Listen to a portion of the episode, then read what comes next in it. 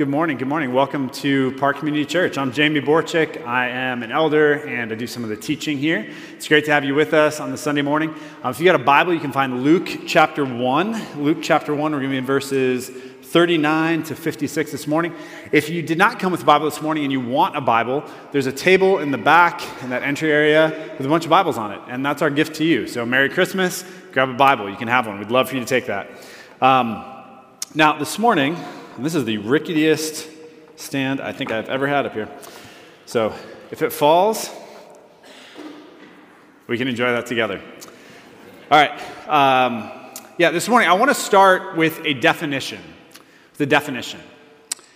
According to Merriam Webster, and last I checked, they write the dictionary, so they're supposed to be experts on this sort of thing. So you can take it on their authority. A revolution is a sudden, radical, or complete change. A revolution is a sudden, radical, or complete change. And history is marked by significant revolutions. Today, I want to talk to you about the greatest revolution in the history of the world. This morning marks the second Sunday in Advent. And Advent means coming or arrival. And Advent is a time where the church historically has looked back at Christ's first coming and simultaneously looked forward to his second coming. And this Advent, we're preaching through the Gospel of Luke and Luke's telling of the coming of Christ. And today we come to a text that is, in fact, revolutionary. Now, we may not often think of the coming of Christ as a revolution. My claim today is that Advent brought, and Advent still brings, the greatest revolution in the history of the world.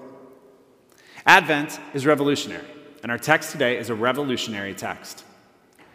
The context of our passage this morning is the text that we looked at last week. Mary has just had a completely unexpected visit from an angel named Gabriel.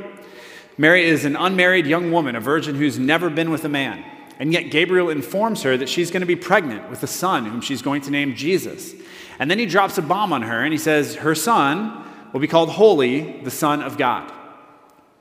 This is the news that Mary has just received. And our text today is what happens next. So, this whole passage is the response to that news. And I'd invite you, if you're able, to stand with me this morning as we read this revolutionary text. This is Luke chapter 1, verses 39 to 46. This is the word of the Lord. In those days, Mary arose and went with haste into the hill country, to a town in Judah, and she entered the house of Zechariah and greeted Elizabeth.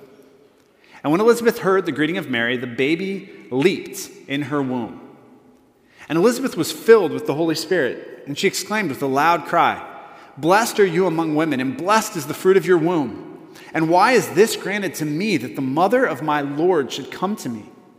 For behold, when the sound of your greeting came to my ears, the baby in my womb leaped for joy. And blessed is she who believed that there would be a fulfillment of what was spoken to her from the Lord. And Mary said, My soul magnifies the Lord and my spirit rejoices in God my Savior. For he has looked on the humble estate of his servant. For behold, from now on all generations will call me blessed. For he who is mighty has done great things for me, and holy is his name. And his mercy is for those who fear him from generation to generation. He has shown strength with his arm, he has scattered the proud in the thoughts of their hearts. He has brought down the mighty from their thrones and exalted those of humble estate. He has filled the hungry with good things, and the rich he has sent away empty. He has helped his servant Israel in remembrance of his mercy, as he spoke to our fathers, to Abraham, and to his offspring forever. And Mary remained with her about three months and returned to her home. Father, we thank you for your word. We ask this morning that you give us eyes to see and ears to hear. Speak to us, God. Speak through me. Use this time to help us to see you more clearly. We pray in Jesus' name. Amen. You can grab a seat.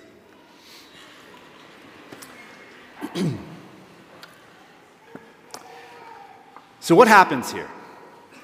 Well, the action of this section is really pretty simple. Mary hears this news that she is to be pregnant with the Son of God, and she goes to visit her relative Elizabeth, who is also pregnant with John the Baptist. Elizabeth lives in the hill country of Judah, which would have been some 70 or 80 miles south of Mary's home in Nazareth. And so Mary hops in the car, and a few hours later, she pulls up in the driveway. Now, just playing, in reality, this journey would have taken her about three to four days. and she goes right away, as Luke tells us, with haste. And Mary gets there and she greets Elizabeth. And notice what happens when Mary says hi. Verse 41 The baby leaped in her womb. So John the Baptist shows off his hops and he jumps for joy at the sound of Mary's voice. And then Elizabeth is filled with the Holy Spirit. And in verse 42, she gives voice to John's emotion by blessing both Mary and the unborn baby Jesus. Now, we don't know exactly how Elizabeth knows what she knows. Perhaps Mary told her, or maybe the Holy Spirit revealed it to her. But Elizabeth knows that the baby Mary is carrying is no ordinary child. He is, as she says in verse 43, my Lord. And she blesses Mary and Jesus because of it. And then finally, in verses 46 to 55, Mary responds to Elizabeth's blessing with a blessing of her own. Mary bursts out in a song of praise to God. And that's the story. Simply put, we have John the Baptist, his mother Elizabeth, and Mary, the mother of Jesus, all responding with joy and praise to the news that Mary is pregnant. Pretty simple. Now, I said that this is a revolutionary passage. And while there are certainly some unusual elements of this story, none of what I just said sounds all that revolutionary. I mean, women frequently get pregnant, and often, usually, when a woman gets pregnant, the response to that news is joy. And so, on the surface, this text may seem very ordinary. So, where is the revolution? Where is the revolution? Well, we see it in three places. The first is in the characters. There's a revolution in the characters of this story. Because who are the characters in this story? Well, you have Mary, you have Elizabeth, and you have the un- as yet unborn children in each of their wombs. And these characters all have something in common. They were all people who would not have been seen as leading characters in the Jewish Greco Roman world in which they lived. The first century world was very much a man's world. In Greco Roman thinking, men were inherently superior to women. In fact, women were often regarded as little better than slaves. And even among Jews, there was a common prayer that was prayed by many men each morning where you know, they'd get up and they'd be doing their morning quiet time, having their cup of coffee, uh, doing their morning devotional, and they would pray this prayer. They would say, God, I thank you that I am not a Gentile, a slave, or a woman. Thank you that I'm not a woman, God. Now, in our own day, one of the common critiques of Christianity is that Christianity is regressive toward women, that it has that kind of posture. Many assume that the Bible itself teaches male dominance, like, what you, like that of the first century and akin to what you might see today in a show like The Handmaid's Tale. But look at this text. Who are the stars of the show here? It's Elizabeth and Mary, two women. And at least one of them, Mary, was a rather poor woman. She didn't come from power or means, she had very little to her name. And yet here she is, pregnant with the Lord Jesus Christ, given a prominent place in the pages of the Scripture, speaking words that have now echoed down through the centuries. And if you continue reading through the pages of the New Testament, you'll see that the prominence of women doesn't stop here. Rebecca McLaughlin is a scholar who's written a book titled Jesus Through the Eyes of Women. And in that book, she writes this She says, The four New Testament Gospels tell multiple stories of Jesus relating to women poor women, rich women, sick women, grieving women, old women, young girls, Jewish women, Gentile women, women known for their sinfulness, women known for their virtue, virgins and widows, prostitutes and prophetesses. Looking through their eyes, we see a man, Jesus, who valued women of all kinds, especially those vilified by others. Indeed, the way that Jesus treated women tore up the belief that women are innately inferior to men, a belief that was pervasive in the ancient world. We should not be surprised, therefore, that women have been flocking to Jesus ever since. And that's true. Globally, there are more women who follow Jesus than there are men, and that's been the case for a long time. It's because the Bible dignifies women in ways that no other culture before or since has. See, Christianity is not antithetical to women's rights. Rather, Christianity is the best and most firm foundation for women's rights. In fact, the scenario that plays out in The Handmaid's Tale, where a man sleeps with an enslaved woman, that scenario was, was very common in the ancient world.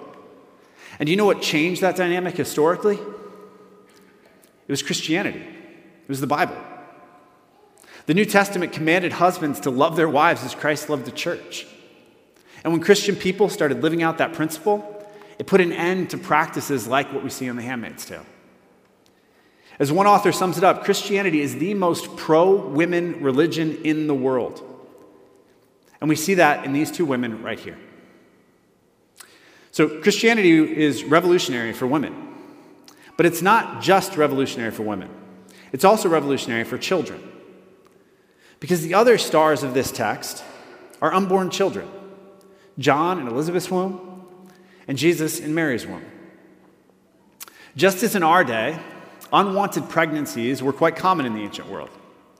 And because abortion was relatively dangerous at the time, the normal response to an unwanted pregnancy was a practice known as infant exposure. If a woman was carrying a child who was unwanted, whether it was she who didn't want it, or it was her husband, or perhaps her father, some male in her life because of that male domination thing, if a child was unwanted, then the unwanted infant, right after birth, would literally be taken to the garbage heap outside of town and thrown on the garbage dump. And there the child would either die or be taken by traders into slavery or prostitution. That's how unwanted children were treated. But into that cultural context came the revolution of Luke chapter 1.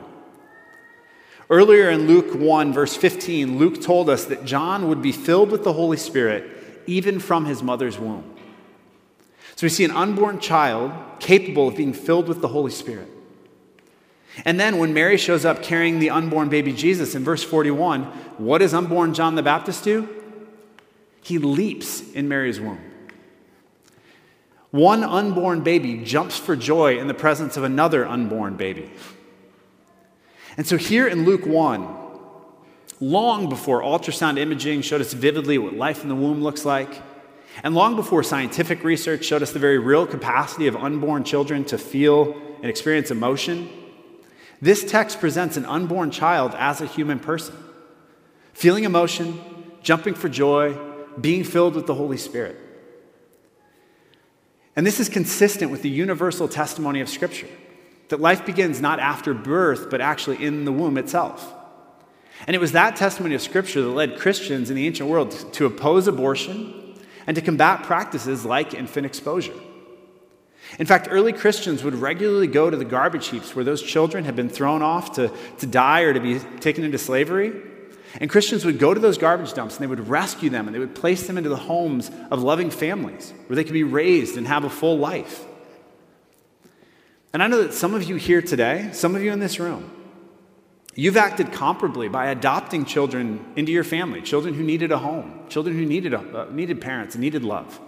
Some of you have uh, welcomed uh, foster children and safe families, families into your, into your family. You've made space for kids who needed a place to go. And to you, I just want to say, well done this morning. If that's you, you're doing a great job. You're following a long legacy of Christian compassion for children. And that's a beautiful thing.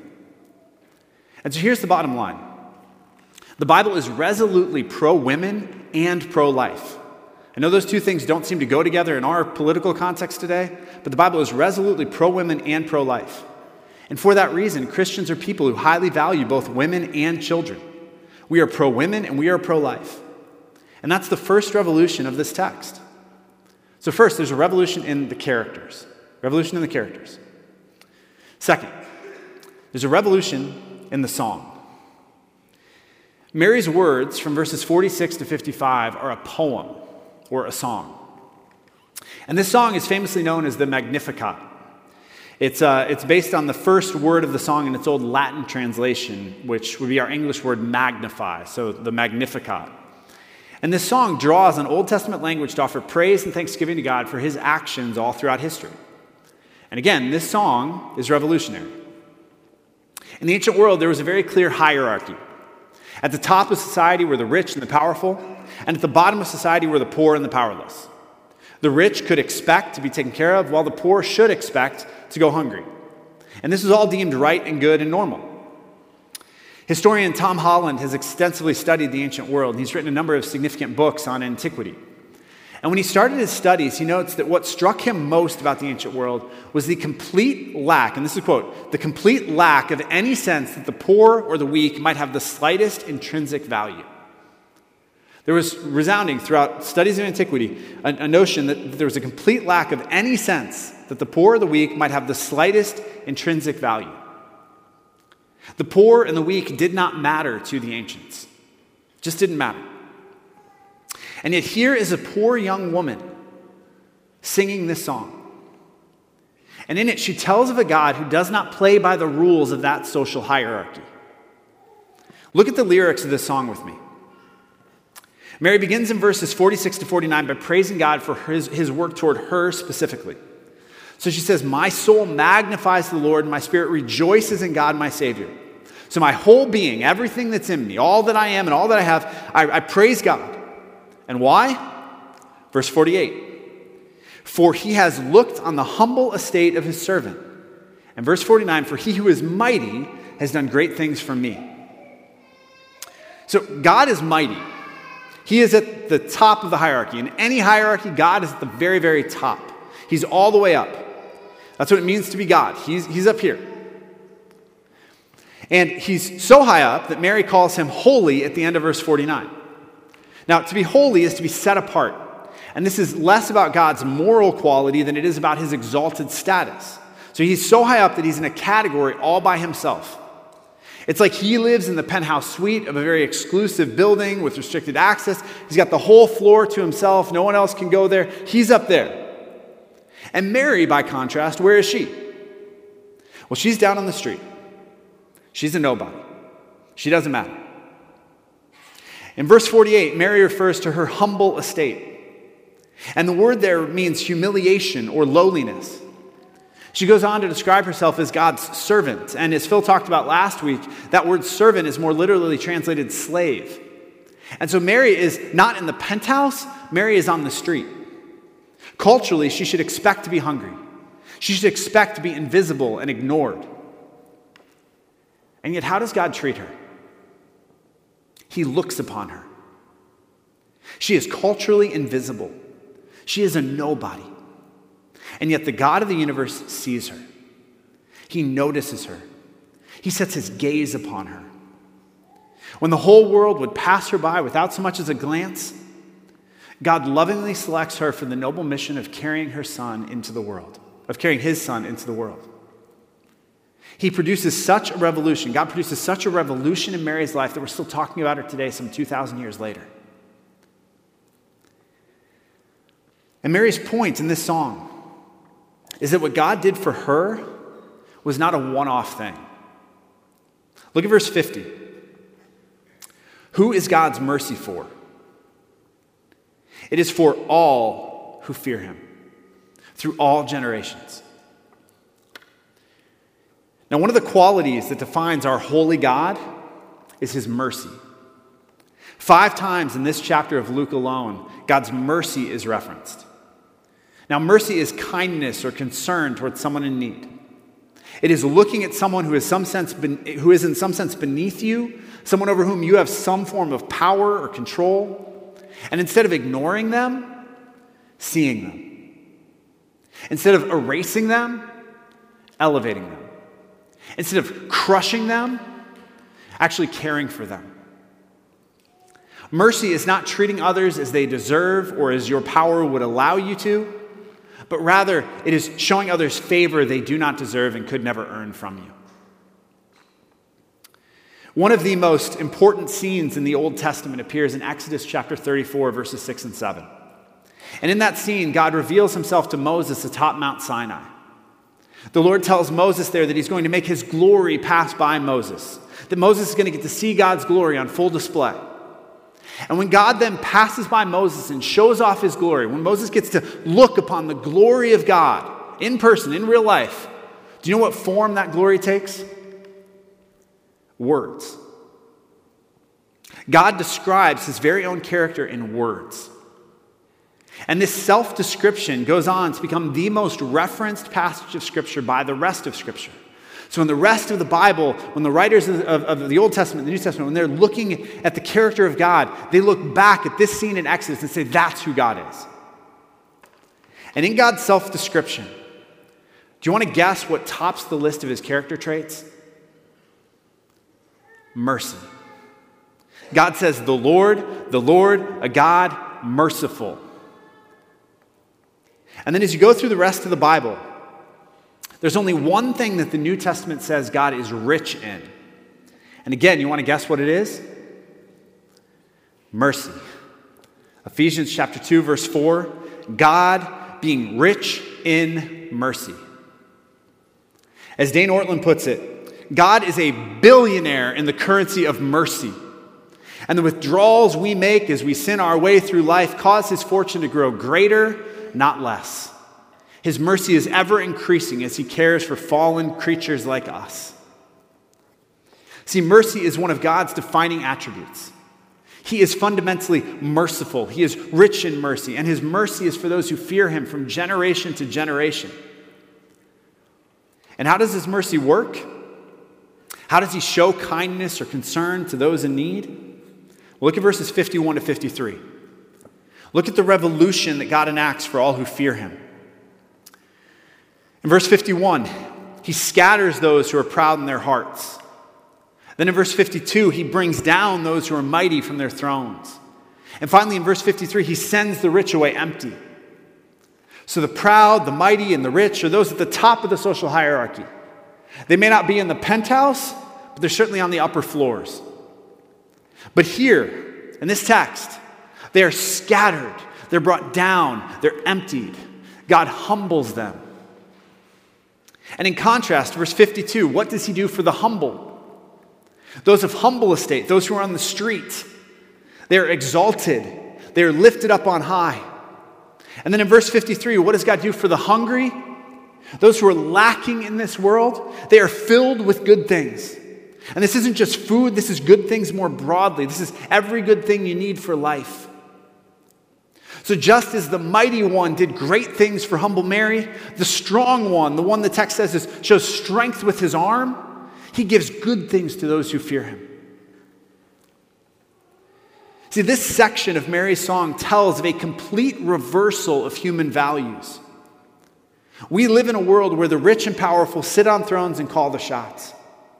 But Mary pictures a world where God alone sits on the throne and all pretenders are removed, where those who deny God and who oppress his people are thrown down, and where those who trust God and obey him are raised up. See, Mary sings of a God who turns the orders of this world upside down and right side up. And as we read this revolutionary song, there are two equal and opposite errors that we can make. One error is to over spiritualize it. Like we can read this song and we can think that this is merely speaking symbolically of power and wealth, and we can lose sight of the fact that Mary is speaking of actual material power and wealth in this very real world. As we continue through the Gospel of Luke, we will see over and over again that material power and wealth are actually quite spiritually dangerous for us. Those who have much are prone to cling to what they have and to forsake the God they actually need. And Jesus will repeatedly call his people to be generous, therefore, with money and possessions and power. And, and I know that I know that many of us in this room we don't naturally think of ourselves in terms of being rich or powerful. But the truth is that almost all of us here today are in the top 5 to 10% of the richest people on the planet. Statistically, if you make $50,000 a year, that puts you in the top 2% globally. Most all of us here today have more money and stuff and influence than the vast majority of people alive today and throughout most of world history.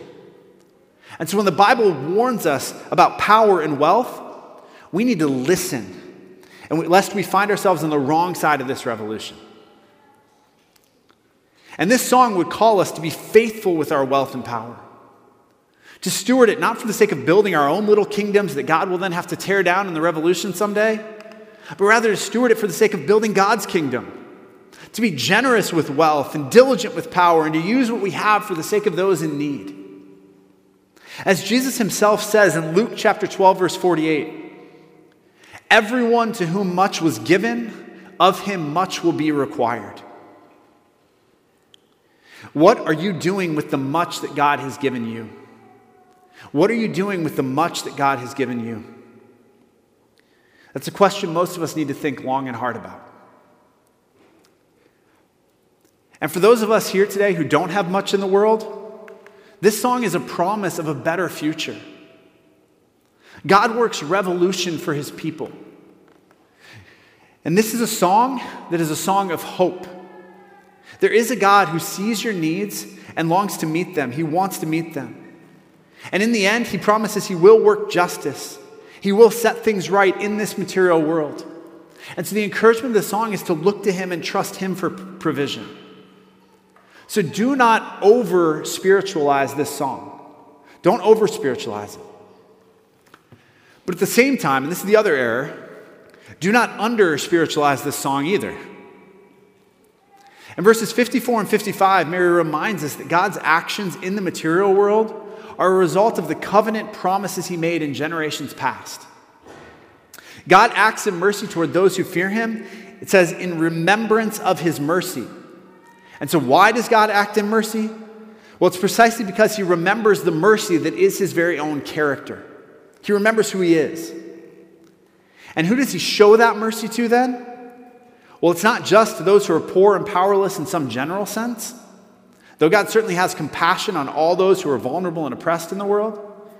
Rather, verse 50 again His mercy is for those who fear him.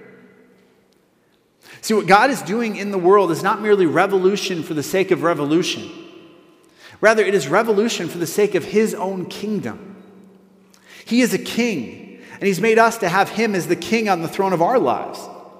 He made all of us to do what Mary does in this song to magnify Him, to rejoice in Him, to lift Him up, and to praise Him as the place of highest prominence in our lives and in our world. That's what we were made for. And our greatest problem in life is never material poverty or worldly powerlessness. It is always the pride of our hearts that puts us on the throne of our lives instead of putting God in his rightful place. It is the pride of our hearts that causes us to neglect those in need and to ignore those of more humble circumstances. See, we fear poverty more than we fear God, and so we chase after wealth and accumulation. We fear being ignored more than we fear God, so we chase after status and recognition. Our greatest problem is our sinful pride that puts ourselves on the throne that only rightly belongs to God. And that is fundamentally a spiritual problem to which the only solution is a spiritual solution. To put God on the throne of your life where he belongs.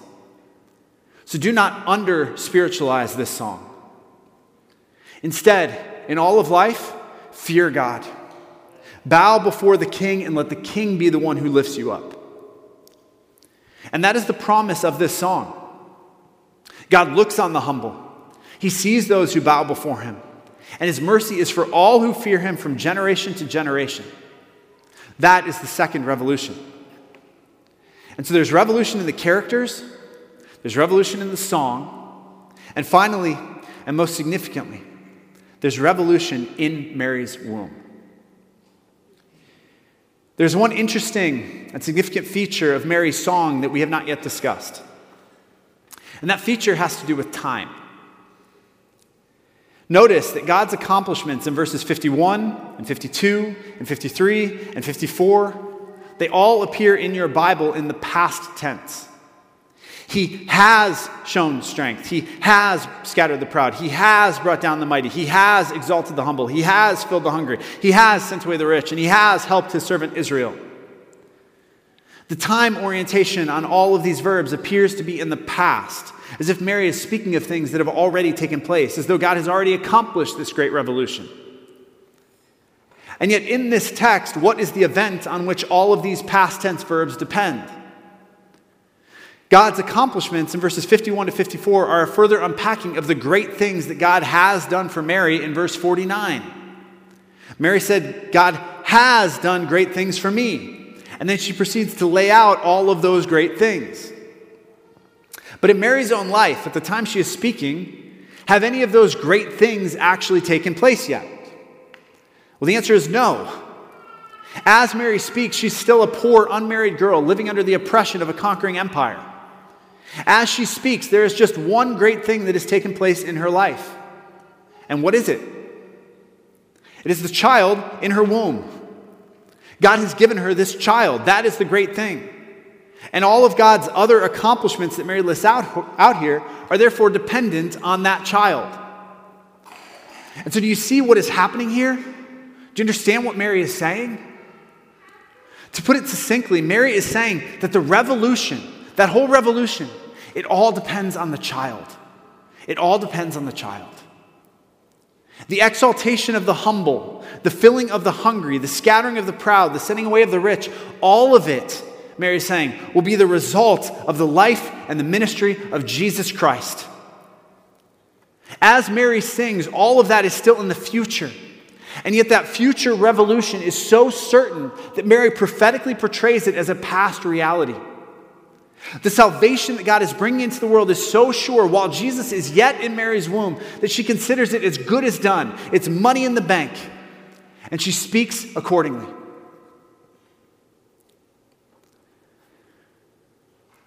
Now, have any of you watched the Netflix series The Crown? Anybody into The Crown? Okay. All right. Some of you are embarrassed to raise your hand right now, but I know more of you have watched it. I am in that category. I have a wife who likes it, and it's actually pretty entertaining.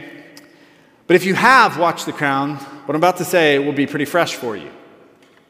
But back in 1989, one of the most beloved people on the planet was Princess Diana. And in 1989, Princess Diana did something revolutionary. She visited a ward of AIDS patients. Now, at the time, AIDS patients were the most marginalized of all people. There was a profound stigma that kept others away from them. And yet, do you know what Princess Diana did in 1989? She went to that hospital, to that AIDS ward, and she went and she gave those AIDS patients hugs. On camera, photo and video, Princess Diana giving them hugs. She got close to them, she touched them, she spent time with them. This was someone from the very top of the hierarchy stepping off of her throne and going to spend time up close and personal with those at the very bottom of the hierarchy. It was shocking, it was scandalous, and it was also revolutionary. In doing what she did, Diana revolutionized the way the world pe- treated people with AIDS, not as pariahs, but as people. As people.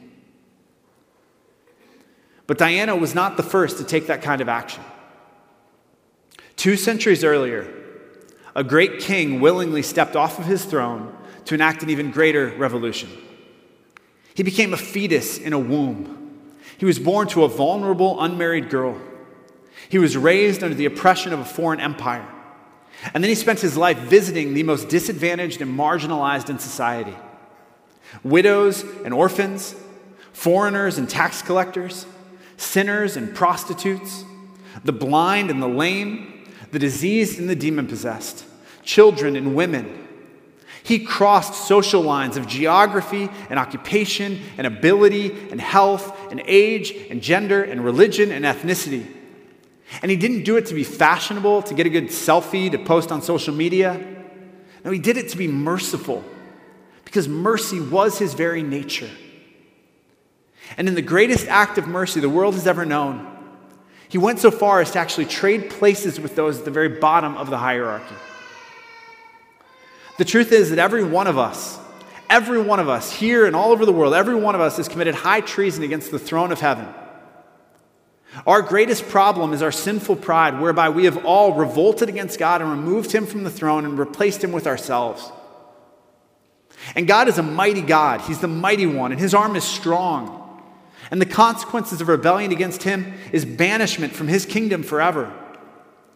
And what that means is that whatever our social status in this world, whether we're high or low, whether we're penthouse or street, our spiritual status is actually in the gutter. We deserve nothing less than death and banishment for our crimes. And yet, Jesus Christ left the penthouse and went into the gutter on our behalf. He faced the oppression of a conquering empire. He was unjustly arrested and sentenced to death. And he was murderously nailed to a cross where he suffered and died in our place for our sake to show mercy to sinners like you and me, to offer a place in the penthouse with God forever and ever. In the opening line of her song, Mary calls God my Savior. Now, Mary was and is a blessed woman. God chose her out of all the people who've ever lived to be the vessel through whom his son would come into the world. And yet, Mary, just like the rest of us, Mary needed a savior. And Mary was blessed not because of anything intrinsic to her, but because she believed God's promise of a glorious revolution. And y'all, that is the invitation to you today to join Mary in believing God's promise, to follow Mary in trusting in the Savior. Now, one meaning of the word revolution is a sudden, radical, or complete change. And Jesus certainly brought a revolution into the world for women and for children and for the poor and for the powerless. But there is another meaning of the word revolution that is equally relevant here this morning. Revolution can also mean the motion of a figure about a center or an axis. Planets individually revolve on an axis. The planets of our solar system collectively revolve around the sun. We are constantly involved in some, some massive cosmic revolution. We are in the midst of it constantly, all the time. But far more importantly than that kind of revolution, there is some axis or center on which each of our own individual lives revolves. There is someone or something at the center of our lives around which everything else rotates in our lives. And do you know why Jesus Christ came into the world in the first place? He came to be at the center of the revolution of our lives. He caused a revolution in the world, and He desires to be in the center of your life, and the center on which your life and the entire world revolves. He is the Savior of the world. He is the King of all kings and the Lord of all lords, and He is offering you His mercy today. And my plea to you this Advent would be to join his revolution. Join his revolution. Like Mary, believe what God says. Follow Mary's example of trust in his word. Humble yourself before him and put Jesus at the center of your life in order that your life might revolve around him. And then join in the revolutionary song Magnify the Lord, rejoice in God, my Savior. Let's pray. God, you alone are Lord. You alone are King. You alone are mighty. You alone are strong. We, by contrast you, are at the very bottom, every last one of us. We deserve banishment, we deserve punishment, we deserve death because of our rebellion against you. And yet, in your great mercy, you have offered us life and life eternal, true life, real life.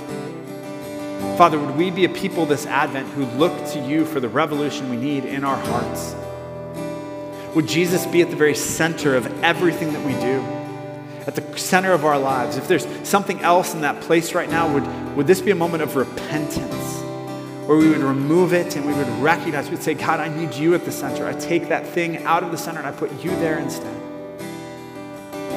And God, would you make us a people who live as people of this revolution? Who have compassion and mercy for women and for children, for the poor and the powerless. God, that we would be faithful with the much that you've entrusted to us, that we would be generous with wealth, diligent with power, faithful with all that you've given for the sake of those in need.